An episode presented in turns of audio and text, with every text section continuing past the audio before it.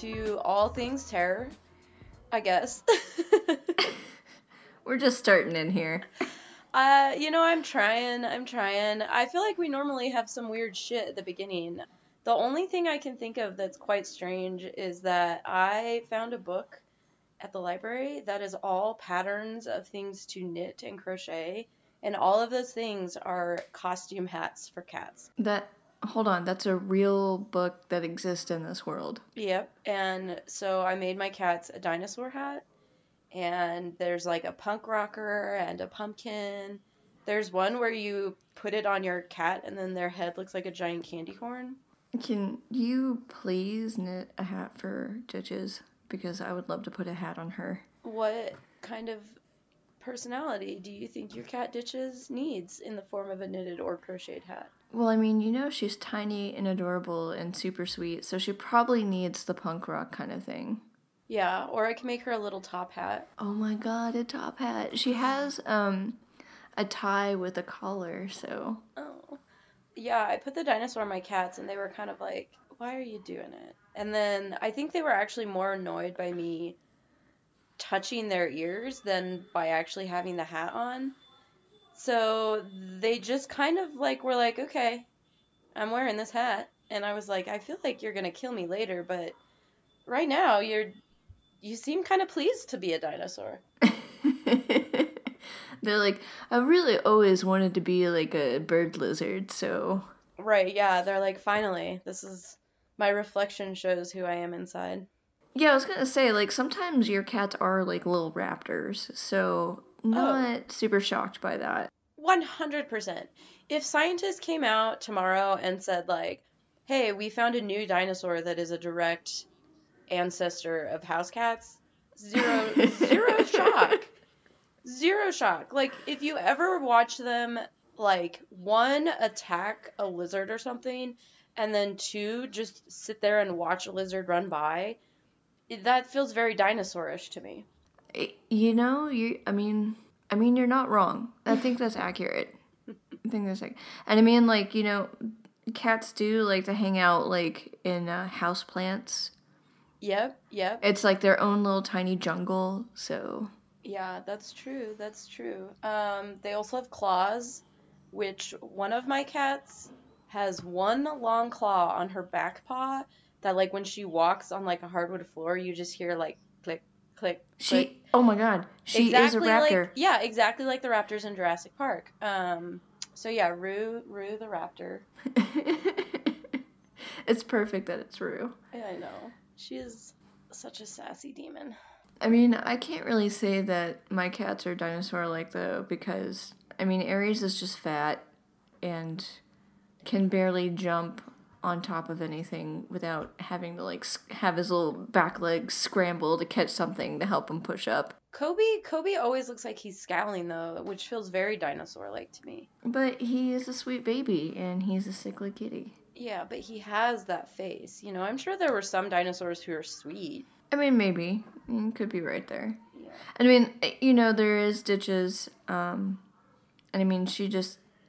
She has one eyeball. She I don't know what to say. She came from the ditch. She, she survived in a desert. Very dinosaur-like. Yes. And, and ate, basically, like, scavenged for whatever was around in the desert, which I don't know how many people out there live in the desert, but there's not a whole lot to eat in the desert. No. She is, she's like a Komodo dragon. she She's like the hyena of the dinosaur world. Yeah. But a really, really cute one, so I guess that's okay. Yeah. So um, I feel like we talk about the dogs a lot now. People know we have cats, which will help us eat the dogs when we finally cook them. Yes. Uh, people will feel less concerned about the people eating the dogs because they realize that the cats will... I mean, if we don't eat the dogs, the cats are going to get to them, so... Oh, yeah. The, the tiny dinosaurs are definitely going to team up to take down the dog. So, Emily, um, what oh, story wait, wait, do you have? We have to do... I guess we already did. No, we didn't. I mean, we can... No, we, we'll do it right. We got... Yeah. Okay. Welcome to All Things Terror. I'm Emily. And I'm Jennifer. And And I did it backwards again. fifty-fifty that we're going to do it right. I do have a story for you that harkens back to the last recording that we made, which in which I believe last time I said this is not going to be a poop podcast, even though we were making lots of jokes about poop. Well, and then, and then it turned into a poop podcast anyway. Yep, we are today. It is a poop podcast. Oh my god, love it. What kind of poop are we talking about? We're talking about watery C. difficile poop uh, and how you get rid of that. Okay, I can't wait. Yeah, so let's start. Yeah, so normally I give you a nice little history story. Today I'm going to science the shit out of this. And it is horrifying. So let's start with a scenario. Jennifer, have you ever been hospitalized? Um, yes, I have. Did you have to get, like, your appendix out or something? Well, can I back up and ask what you mean by hospitalized? I've been to the emergency room quite a few times. No, no, like, uh, let's say you're... This is a real scenario that's happening to you now. Right now, you're like, oh, I feel sick. And Daniel's like, stop, bring me some chips. And then you just vomit a lot. And he's like, oh, no, I guess I have to take you to the hospital. And then he takes you there, and they're like, oh, your appendix is full of sadness. It's got to come out.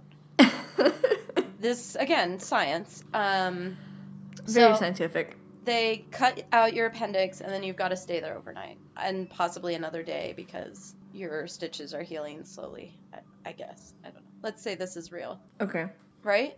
And what is something that you might be concerned about while you're in the hospital? Oh, staph infection. Yeah, totally. However, there is another infection. Um, it is the most common cause of hospital-acquired infections, not staph. Um, and this is your C. difficile. So inside of your intestines, there's trillions of bacteria. Like, you're not really a human. You're not really... a thing. You're like a collection of bacteria. I don't know if you know this. A bacteria party. Yeah, humans are bacteria parties. Um, we're basically like in Nightmare Before Christmas when they unzip the boogeyman and he's just full of worms. That's oh god, yes, I remember that. Yeah, it's the grossest thing ever, but that's basically what humans are. We're a burlap sack full of worms. Uh, most of them are in our gut, and they, like, protect your body from infection. These tiny bug things eat things that would make you sick. When you are in a hospital, or if you take an antibiotic, sometimes they can just, like, if you take an antibiotic to get rid of strep throat or whatever, sometimes they can kill some of your gut bacteria, right? That's why almost everybody gets diarrhea when you take antibiotics. Right? Right. This is real. Um, and so one of the things that happens in hospitals when they're pumping you full of bac- or antibiotics, hopefully they're not pumping you full of bacteria. More worms, please. What kind of hospital are you going to? I'm going to the bacteria one. Well, what if they also put lamprey in there? Our Lady of Lamprey Hospital. They do yes. excellent work. Really employ the top surgeons. So anyway, so so these uh, this happens, and something that can there is a bacteria in your butt. I no, it's not in your butt. It's in your gut. was, lives lives on your butt. Just it on lives, top of it. Yep, upon the butt cheek. Uh, yeah, this little bug slash worm that lives upon the buttocks is called C. difficile, and when you kill some of the other bacteria, it goes out of control, and if it will, like, take over. It's, like, just the king of your gut now, and what happens when it's in charge, it's not a good ruler. It will basically cause you to have stomach aches, abdominal cramping, Uh, and then you get diarrhea. How many times, Jennifer, do you think you will get watery diarrhea a day when you have this infection? I mean, I'm gonna, I'm gonna guess, but also this sounds a lot like having a period. Yeah. So, I don't know, like fifteen times a day? Holy shit. Yeah. ten to fifteen times a day you get what? Are you serious? Yeah, you nailed it. Um, I I'm hope, basically a doctor now. Yep, you are. Doctor Jennifer, uh, I hope that you get that job you interviewed for at Our Lady of the Lamprey Hospital. That I'm actually going to refer them to this episode for my qualifications. Oh, yeah. You really don't even need a resume if you've got this going on. Okay, so your bud is dying for, like, ten to fifteen times a day. Yeah. I don't know if you know this, but, like, throughout history, thousands, possibly even millions of people have basically died from diarrhea. Like, it's it's funny, but it's also really bad if you cannot stop the diarrhea. Also, ten to fifteen times a day, that is extremely time-consuming. I mean, okay, so you're right. It is pretty terrifying. Like, dying of diarrhea was a real thing in the past. And actually in current history, right? Yeah. Um, well, this afflicts our real world. But at the same time, it's still poop. It's still I'm sorry. Poop. But it's still it's funny. so funny. I mean, I've told you about when I got the Oregon Trail disease. Right. This is both one of my most embarrassing and most treasured stories. Um, the first time I went to Mexico, listen, Mexico gets a bad rap for giving people diarrhea, but basically you eat a lot of food that you're not used to, um, you know, different water. You get traveler's diarrhea, turista, whatever you want to call it. I, the first time I went there, well, not the first time I ever went to Mexico, but the first time I went to Mexico City, I was very lucky that I came home and my first day back was when I got that. Um, however, that first day lasted for like two months. Like I, the first day I was so, I had a fever for sure. And I had diarrhea so bad that I was like, I need like some saltines or something. But I was afraid to drive to Walmart because I was, like, totally convinced I would shit myself on the way. Like, I was having ten to fifteen times that first day. And then after that, I, I did better. But uh, I did not ha- have a non-diarrhea event for, like, two months. And later when I was, like, starting to be like, do I need to go to a doctor? The internet informed me that a lot of times when you have Uh, a non-diarrhea event in the bathroom for an extended time after traveling, you have caught dysentery. You have caught an Oregon Trail disease. Emily. Uh, yes. Have, so it'd be like, um, Emily has not died but is severely inconvenienced by dysentery. Yeah, like I basically became an eight-bit character of like oxen, once again, what the fuck are oxen, walking across the screen, and then they sleep, and then they wake up, and they're like, Emily has dysentery, and you're like, well, better build the headstone now. It was terrible. The other thing that I learned about dysentery, and why I think I had it, was that sometimes when people get dysentery, afterwards they can become lactose intolerant.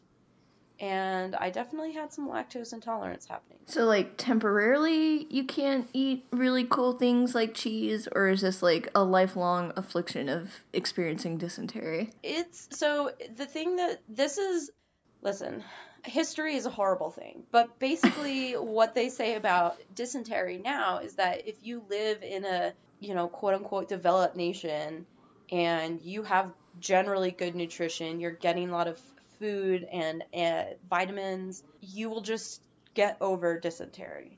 Like, people still die of it all the time, but it's also because they're, like, starving. Um, right. And most of human history is just, like, people starving and dying from diseases because they have, they, like, they haven't had any vitamin C in ever, their whole life. Like, their teeth are just falling out. Um, so, yeah, after, like, I think it was maybe, like, three months... it stopped. Um, but there were some really horrifying surprises in those three months. But anyway, so all of this is to say, one, um, that I had dysentery, which is hilarious. Uh,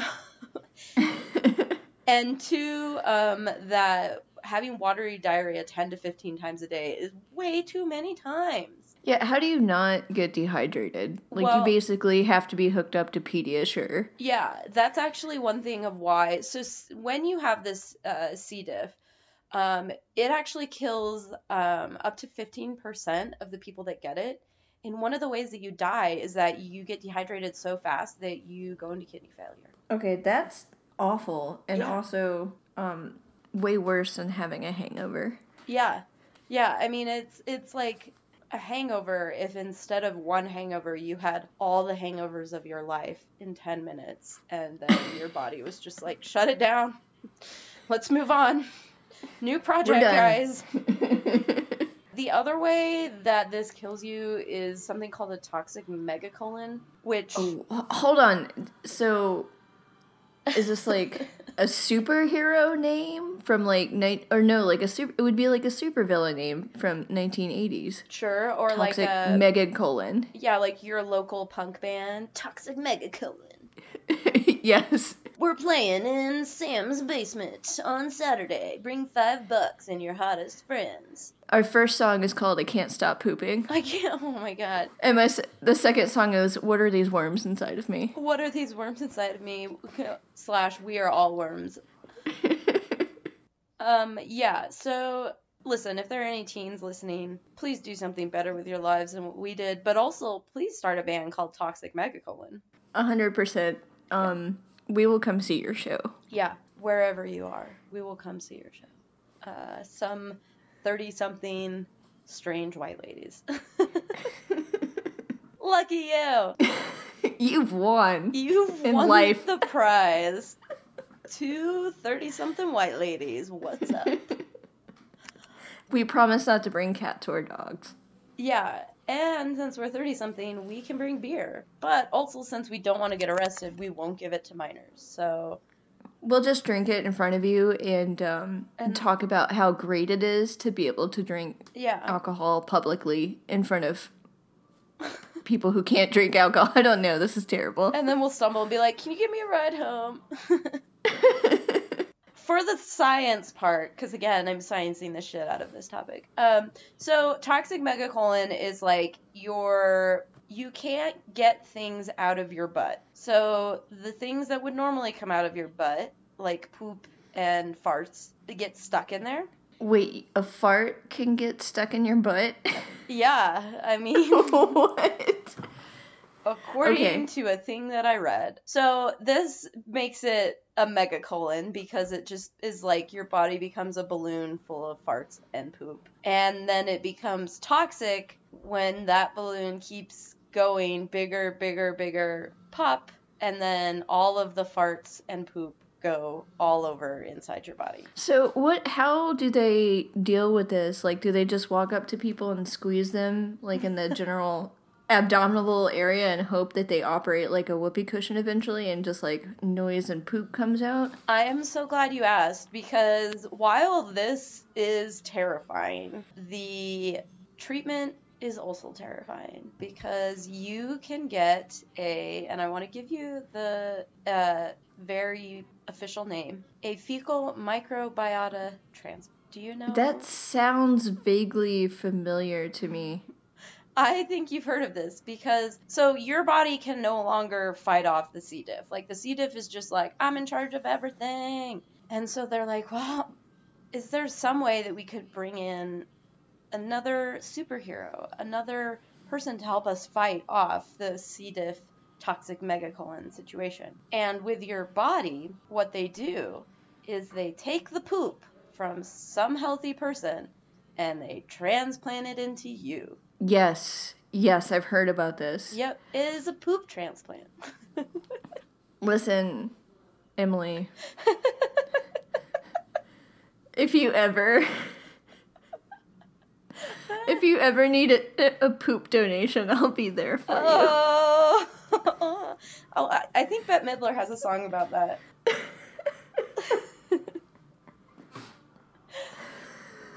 Yeah. Oh, my God.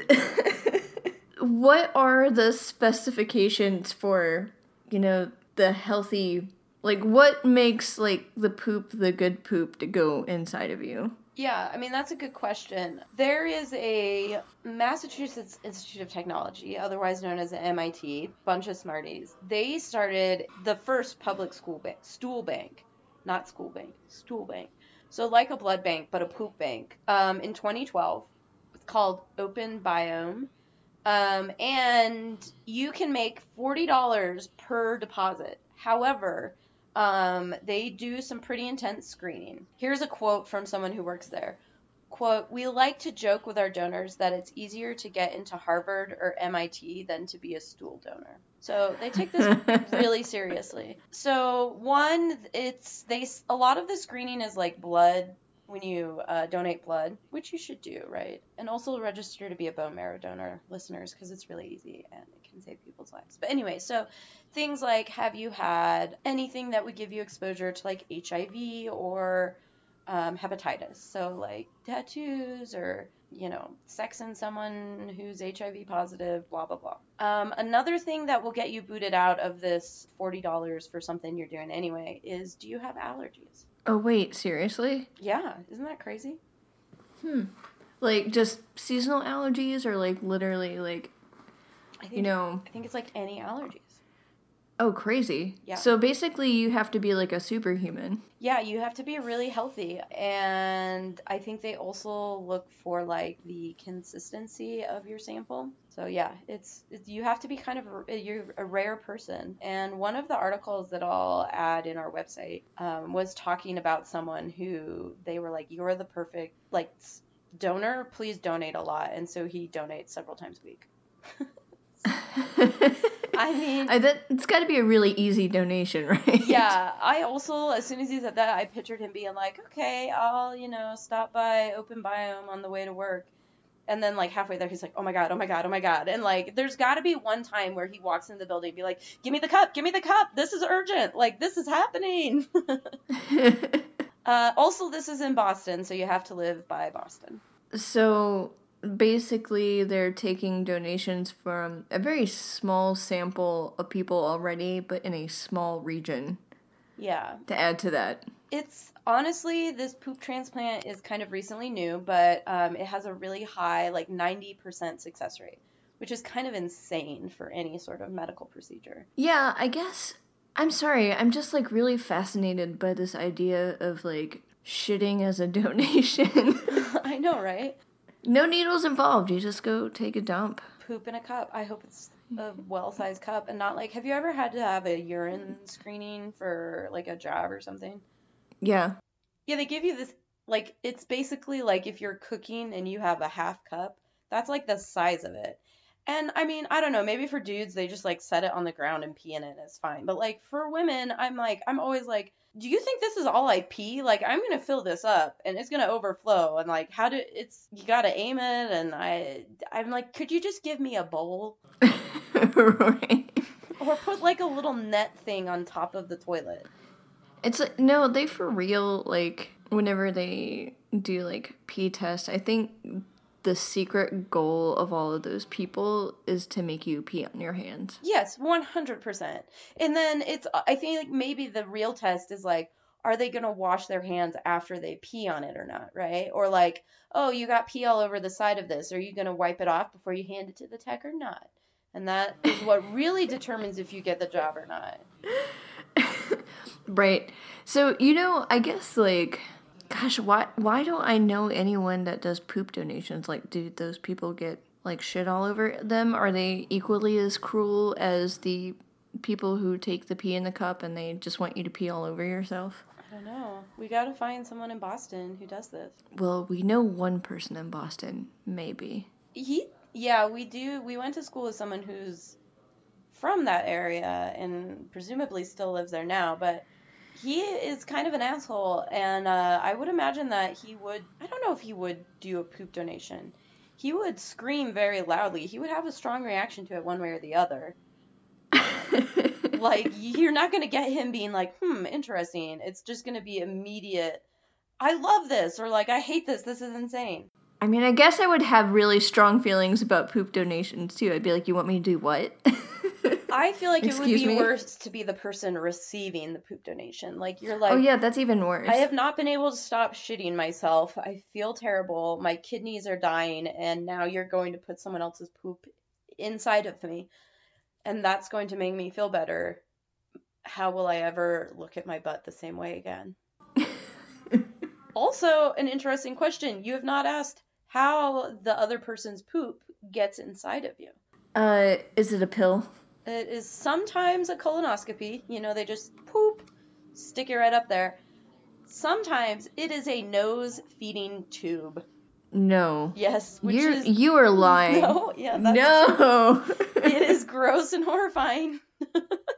the, okay, this is like the shittiest affliction. Like, literally, in every way. Literally. Literally. Your butt is dying, and you're full of poop, and also expelling poop, but mostly full of poop. And now we're going to put more poop in you. Going to put more poop in. And by the way, y- we're just going to run that shit right through your nose. Yep. You're welcome. It's going to smell great. It's going to feel great. It's going to taste great. Hashtag science. You're going to love it. Science taking care of poop business. Taking care of poop business, I think, is our... Actually, should be our album title at this point. Oh, yeah. for It's the breakout album for Toxic Megacola. Yes. Uh, also, and do you want to know what is... Well, everything about this is horrifying, um, but I will give you one last little tidbit that will is horrifying on a whole nother level. Medicare will not cover this procedure. Shut up. No! Oh, no. I just, like... Can you be the doctor and be like, listen, uh, so you're going to poop yourself to death. And uh, we would love to put some other poop in you to stop that process, but the government says no. So anyway, we'll give you some morphine to ease your way out. I just, man, this is terrible. Yes, this is terrible. It's terrible from start to finish. C. difficile colitis. At the very least, health insurance should cover it. Health insurance should be like, listen, you, if you're brave enough to even ask us for this, we got you, boo. Please don't tell us any more details. Take all the poop you want. Exactly.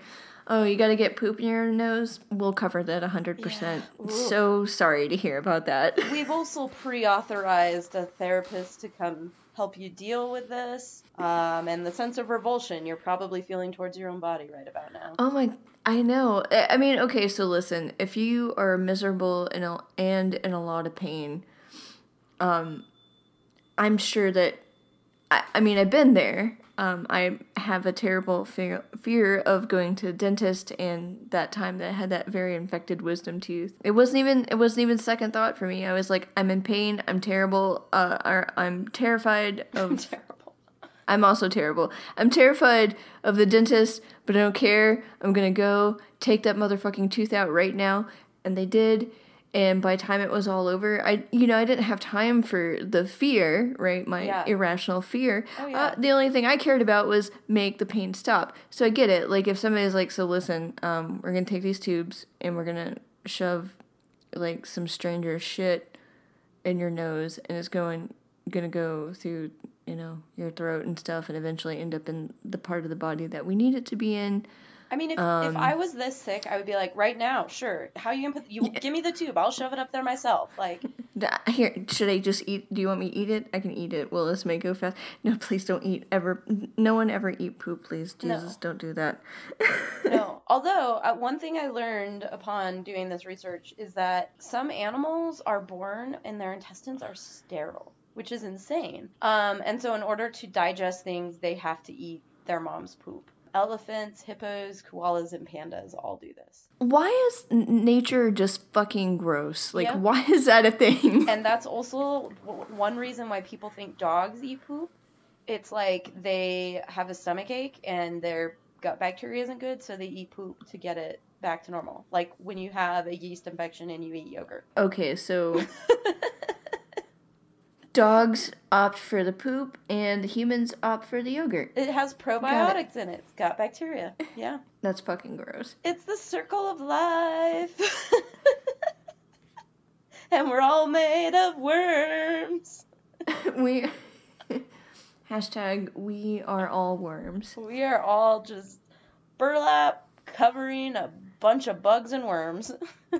I guess, like, bacteria are, are kind of like bugs, but I like bugs, and there's nothing fascinating about bacteria other than they will be here when we all die. Yeah, and another thing, speaking about we'll all be here when we we'll, we all die, is that there are some people who can carry this C. diff um, and not get sick, kind of like a typhoid Mary situation, where they can have this bacteria and they can have it in large amounts, but it doesn't affect them. Um, and those people are definitely people who will survive the apocalypse slash breakdown of society. So, you know, a lot like the cannibals that, you know, are resistant to Kuru. Mm-hmm. Yeah, and so if you are someone who is resistant resistant to both Kuru and C. diff infections, then, you know, you're the new king of the Mad Max world. And that and that is basically the conclusion of every episode we're going to have. Who's king of the Mad Max world this week? Who is king of the Mad Max world? Yeah. Uh, so, Jennifer, do you have a story to take us away from the poop times? Or take us right back in in a different way? I do. Um, wh- well, so I, you know, what it, do you know my dog's uh, full real name? Oh, shit. Oh, shit. Roanoke? His name is Roanoke. Oh, yeah! Often people think this is this is named after Roanoke, Virginia. Mm-hmm, mm-hmm. Is that what your story is? Not true. It's not after Roanoke, Virginia. I mm-hmm. uh, want to talk about the lost colony of Roanoke, who he's actually named after. Yes, yes. Oh, I love this story so much. So I I grew up in North Carolina, and I remember in my history class. Excuse me. Excuse me. I believe you grew up in North Cackalack. Uh, North Carolina-er, if you want to get real technical. um, I did. I grew up partially in North Carolina, and I remember in this in one of my history classes, we were learning about the lost colony of Roanoke, and it was so terrifying and fascinating to me as a child because, like, first off, in my child brain, I'm like, but we know everything. Why can't we find out what happened to these people? There's only like a hundred of them.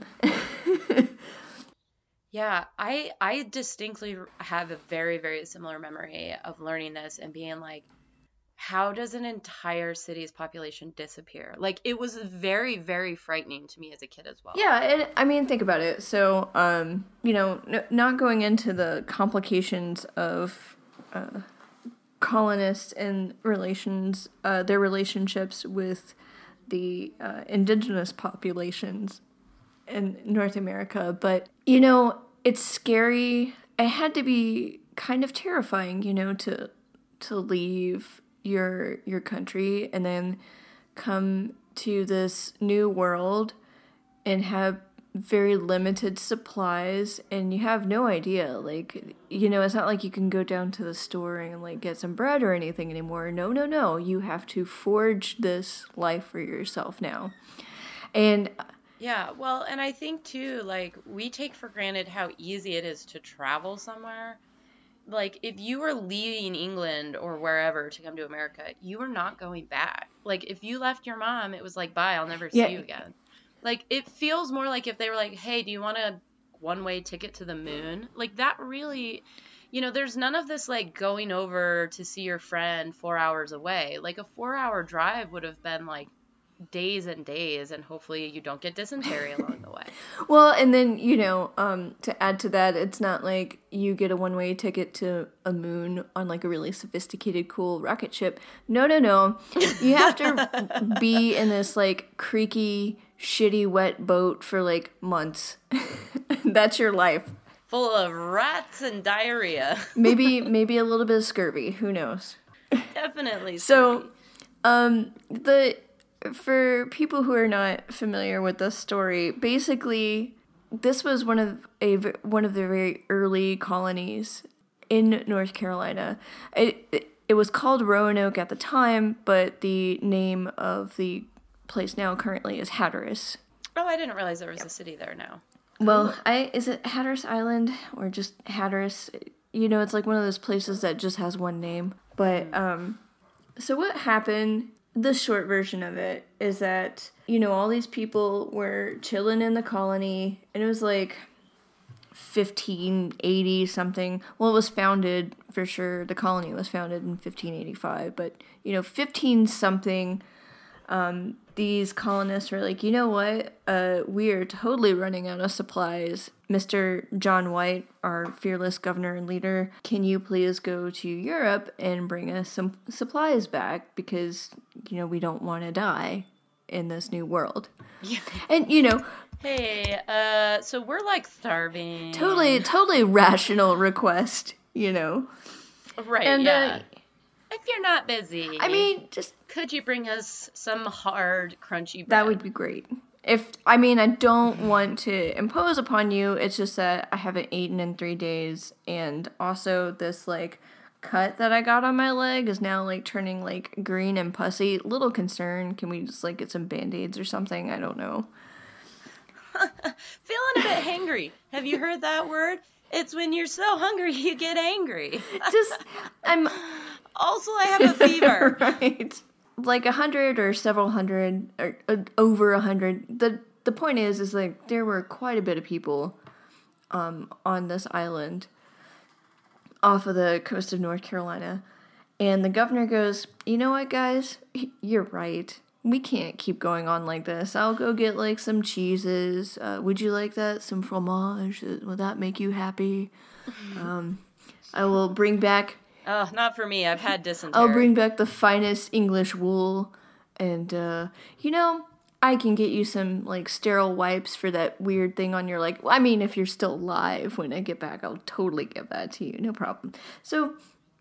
Right. Gonna run to the store. See you next pretty year. Pretty much. So, uh, Dude Man Bro, uh, Mister Governor Dude Man Bro John White goes out to, you know, basically get supplies for this colony.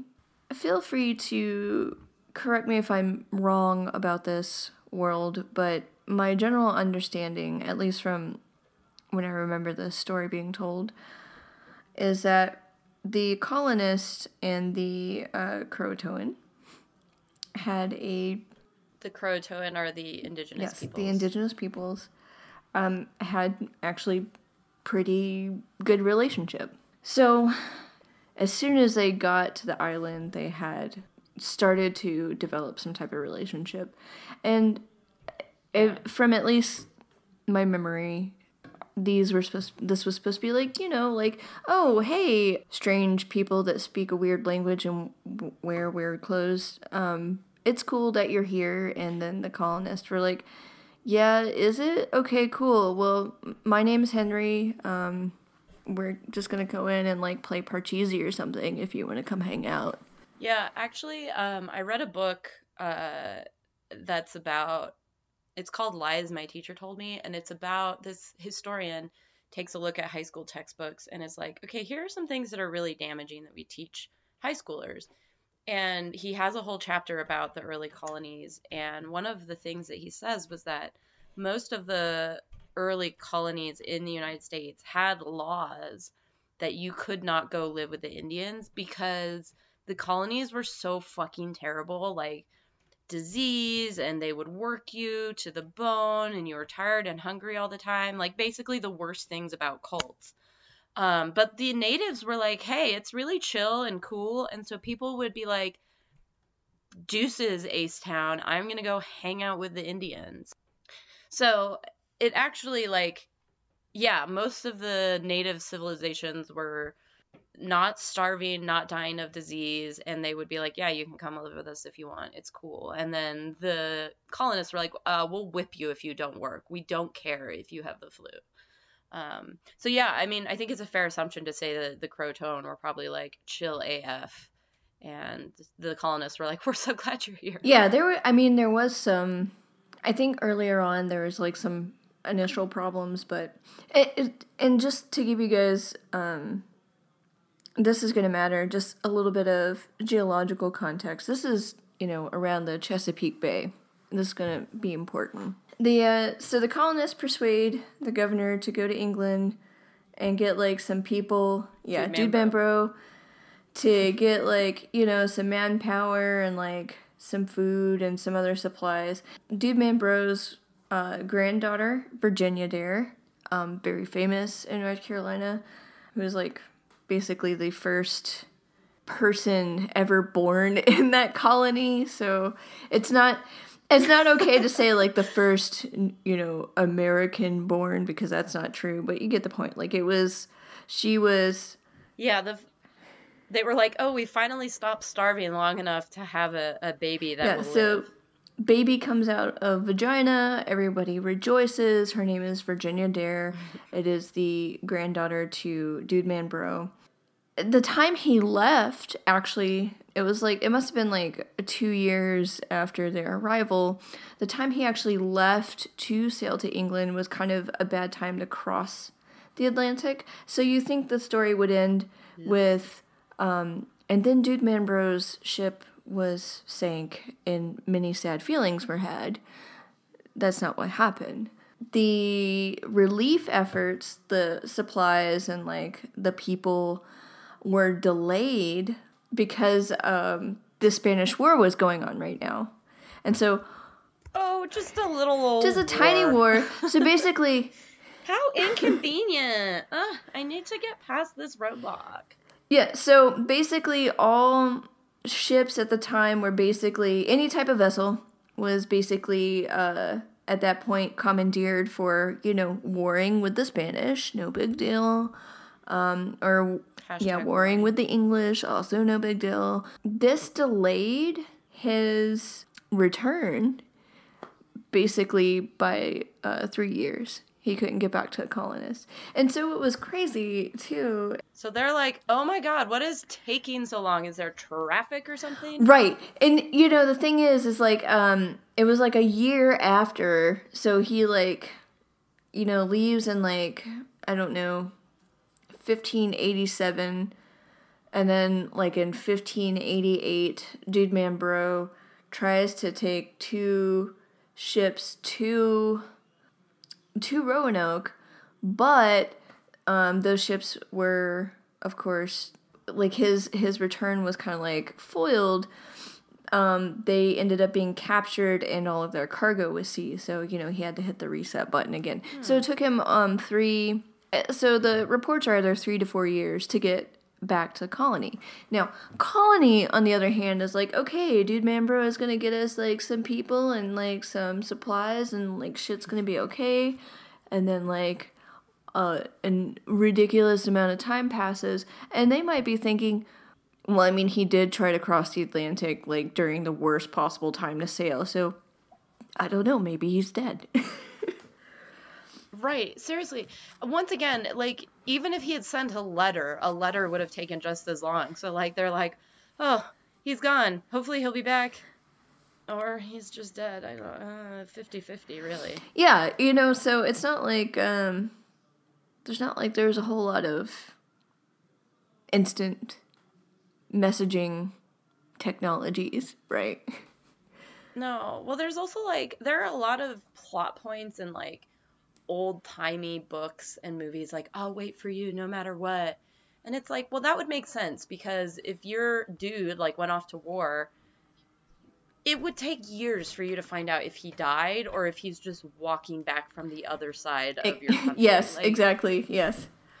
You have no idea. And the idea of waiting to find out what happens could take, like, five to ten years, or maybe you'll just never know. Like, that is a very realistic possibility in these times. So, yeah, yeah. And, and I think I got this backwards a little bit about Hatteras, so I take the part, like, I thought Roanoke was Hatteras, but listen, I'll get there. So anyways, I, I'm remembering this as I go. The world needs to give my old brain a break here.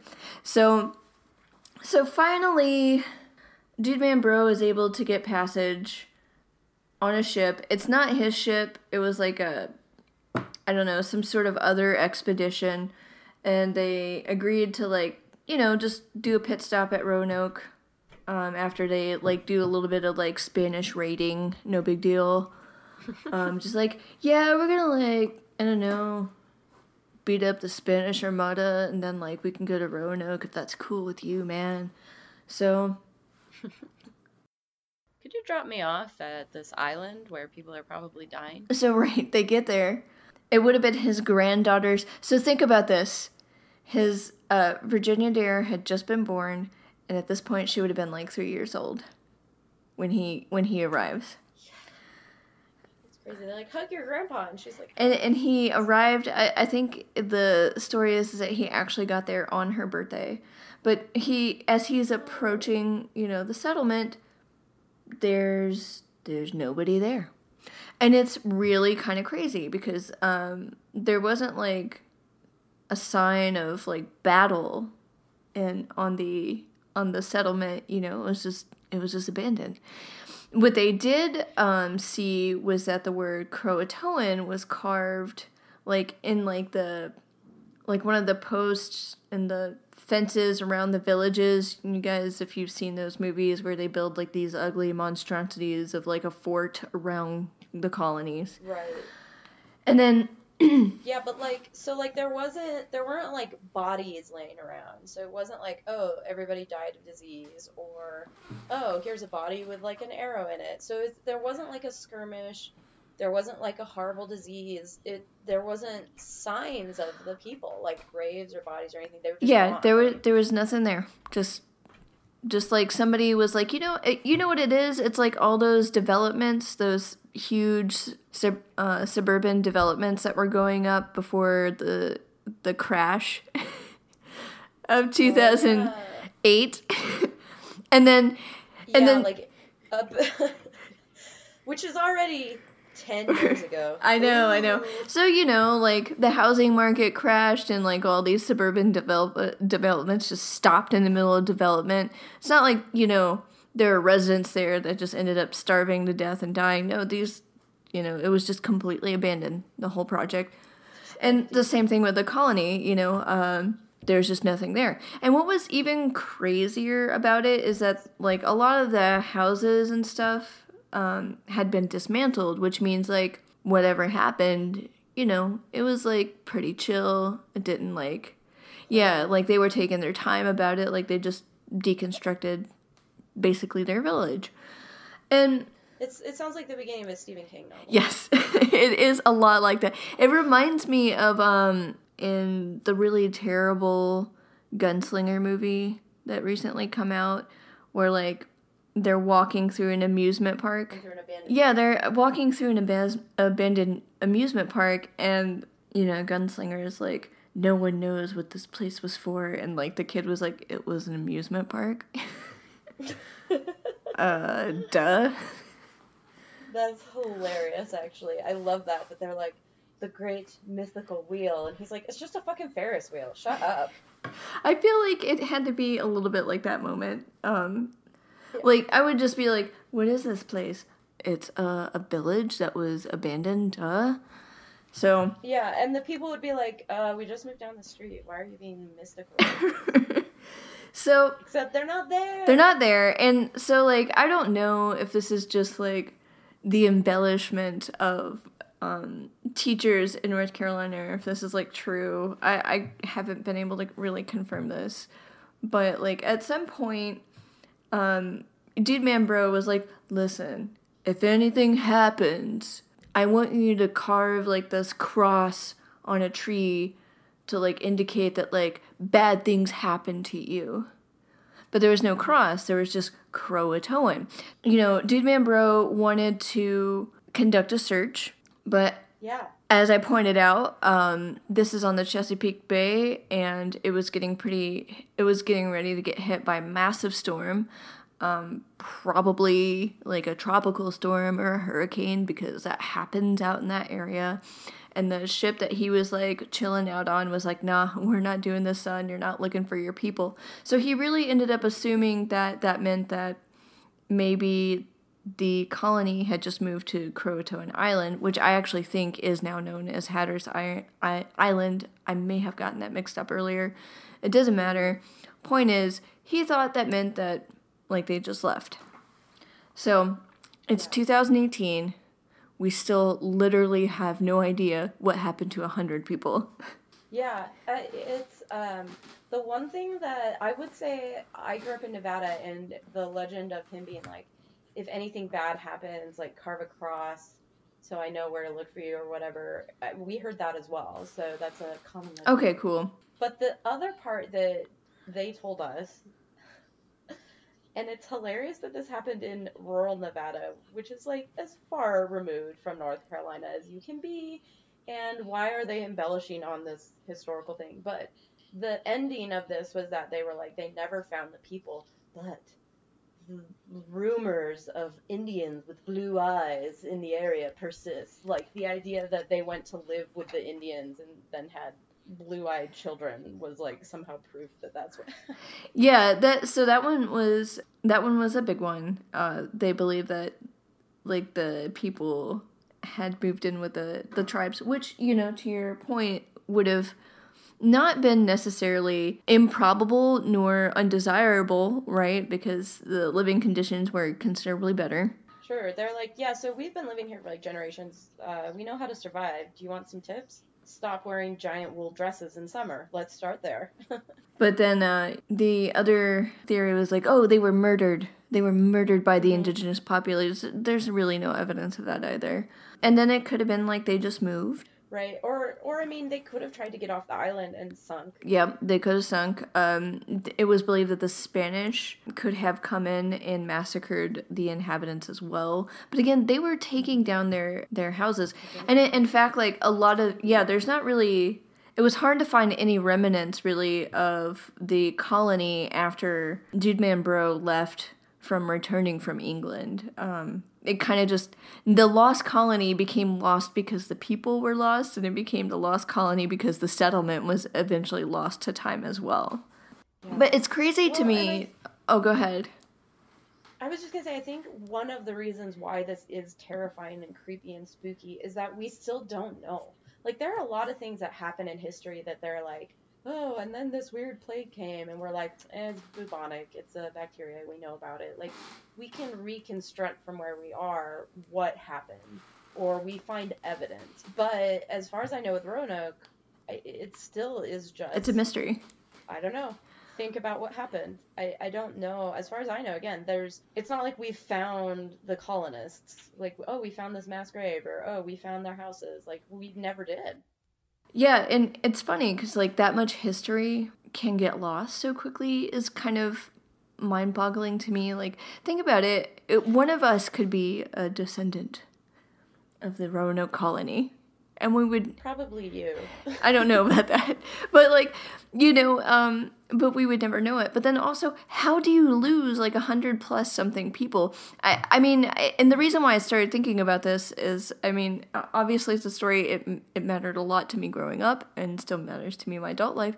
But, you know, we were talking about the Aztec. What the fuck happened to the Inca? Yeah. Yeah. It, it it is really, like, it, it legitimately gives me goosebumps. And I think a part of it is because we live in an era now where everything is so documented. There's so many pictures of you and Facebook and emails and, you know, everybody has their name on some document that's going to be part of the historical record, you know. It's hard to be lost. In an office. Yeah. You have a social security number. You cannot be lost anymore. And so the idea that you could not only lose a person but lose an entire city, an entire village. It's so completely... It's foreign. It feels... Yeah. Yeah. It's... It, it's just otherworldly. Well, and you know, this isn't the only one. Like, I, I remember too, like, the Inca were really fascinating to me. I was like, but what happened to them? Will we ever know? But they, you know, they're not the only... These aren't the only two situations. We have the Anasazi. We have, like, in nineteen twenty-something, there was a Brazilian town. I forget the name... It ended with, like, Verde that just totally disappeared. And there was, like, you know, six hundred people living there at the time. And then there is um, the Inuit village in Canada that had, like, three thousand people living there, totally gone. And that one's really startling to me. It, again, it was still in the nineteen thirties. I don't know about that one. You should do, you should do that one for another episode because I don't know anything about that. Oh, gosh. It's, uh, it's interesting. But, like, we have... I, I mean, like, disappearing po- boats happen all the time, like, um, the Nina, and I think there was, like, Mary Celeste, and, um, lit- oh, yeah, the Mary Celeste is a great one. That's a, where, yeah, boats disappear, or, like, you find a boat and all the people are gone. And, but then also, yeah. It's twenty, okay, twenty fourteen, Malaysia flight three seventy, where is that, you know? Yeah. So, it yeah, still well, happens. I think it... Yeah, well, and I think what is interesting, not only this idea of people disappearing and, and that being scary, but it shows that all the things that we know are just because we've created knowledge systems. Like, we think we know what a jungle is about because we know how to name the plants, but we don't really know. You know what I mean? Like, we think because we can write something down and name it that we understand it, and then things disappearing like this really show the limitations of human knowledge. You know, the, I that's great. I, I think that's true. And also, I mean, it just it just reminds me that it doesn't matter how technological and how advanced any civilization is, the world is still big enough and terrifying enough to eat you without you ever being found. Oh, yeah. And I mean, we like to laugh at, oh, the colonists, so primitive, but they were cutting edge. You know, if you were a colonist, you were exploring a new world. You were literally at the edge of human knowledge. You were a pioneer in in everything. Um, and now, if you think about our story, like, our pioneering poop transplants, in one hundred years, they're going to think that's crazy, too. You know what I mean? Like, it's people are always at the edge of that knowledge and understanding, and, and being able to stand somewhere and then look into, oh, that's an area we don't understand anymore is, is scary. You can die from diarrhea. And you can disappear with no one ever knowing what happened to you. Oh my God, yes. This is, there's no better way to end this podcast than on you can die from diarrhea and you can disappear without anybody knowing what's happening. You're welcome, America. Hashtag don't you feel better. What did you learn, Emily? I think I learned to appreciate my tummy, my stomach. I learned to appreciate my stomach aches um, because they don't last forever, and they don't give me diarrhea ten to fifteen times a day, and they don't mean that someone else's poop have to come inside my body. I also learned that there are way more instances of people disappearing than I thought. What did you learn? I learned that there's a logical reason for dogs eating poop, maybe. Doesn't make it any less gross, though. And um, don't ever be a tiny village in the Chesapeake Bay because you're just going to end up disappearing. Jennifer, that is a pact that I can make and keep to you. I will never be a tiny village. Wait, could, could, can you be min- mini? Is that a talent that you have? I, I'm, I, oh, yeah, I can be a mini village anytime I want. I mean, I don't like to show off, so I don't do it a lot, but yeah. All right, you ready to wrap it up?